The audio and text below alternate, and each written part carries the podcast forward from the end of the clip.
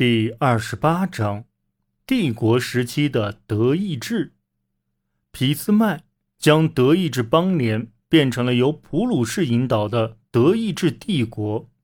新的德意志即将经历一段惊人的工业扩张时期。在这一时期，社会主义力量兴起，他们寻求建立一个民主国家或实行更激进的措施。俾斯麦的首要目标就是巩固和扩大普鲁士在德意志的势力，从而巩固皇帝在德意志国家的地位，以及德意志在整个欧洲的地位。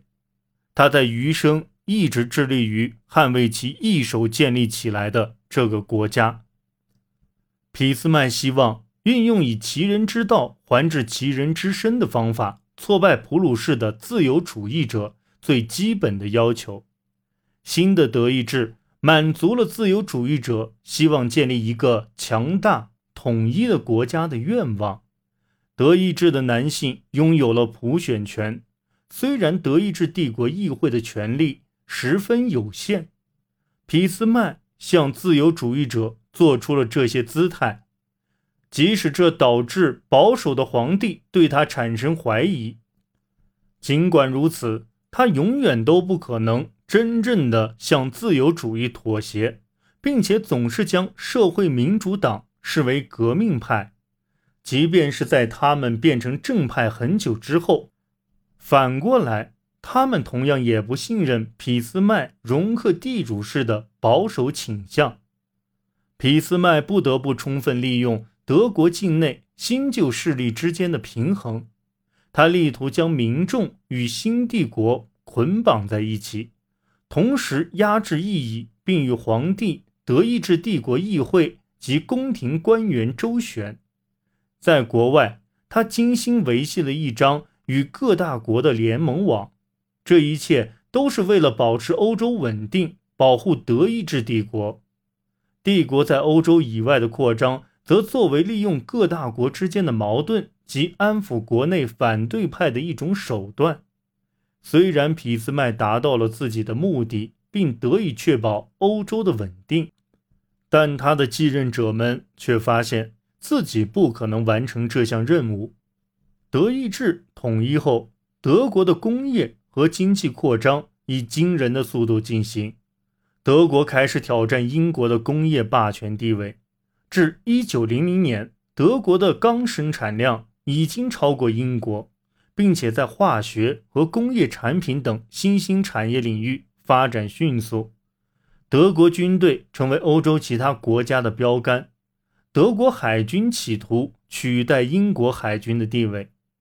俾斯麦于1890年辞职，但他的继任者们无法将上述力量转变为德国成为世界强权或欧洲霸权的助力。相反的。一九一四年，德国在国内面临激进主义问题，在国际事务中则被包围孤立。社会民主党是德意志帝国议会中的第一大党，但英国、法国和俄国联合起来对之加以抵制。德国的殖民地与大不列颠帝国相比，自惭形秽。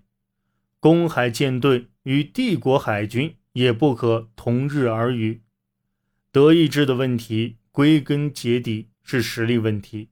德国永远都不可能在国际上挑战大不列颠帝国，除非他首先确保自己在欧洲的地位，而这却是不可能的，因为法国和俄国一直都是独立的大国，法国永远不会忘记丧失阿尔萨斯洛林的耻辱，而俄国。则会一直站在法国一边，而不是看着德国不受限制的成为西部边境上的强国。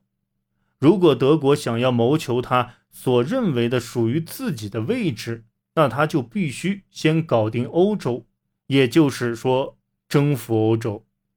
在国内，俾斯麦所建立的是一个极端保守的国家，他所建立的德国主要依靠地主。和权贵的力量，德国的工业化水平和民族热情造就了一个高度政治化的阶层。这一阶层总是倾向于挑战以贵族和农业为基础的既有秩序。国内外矛盾在一九一四年同时爆发。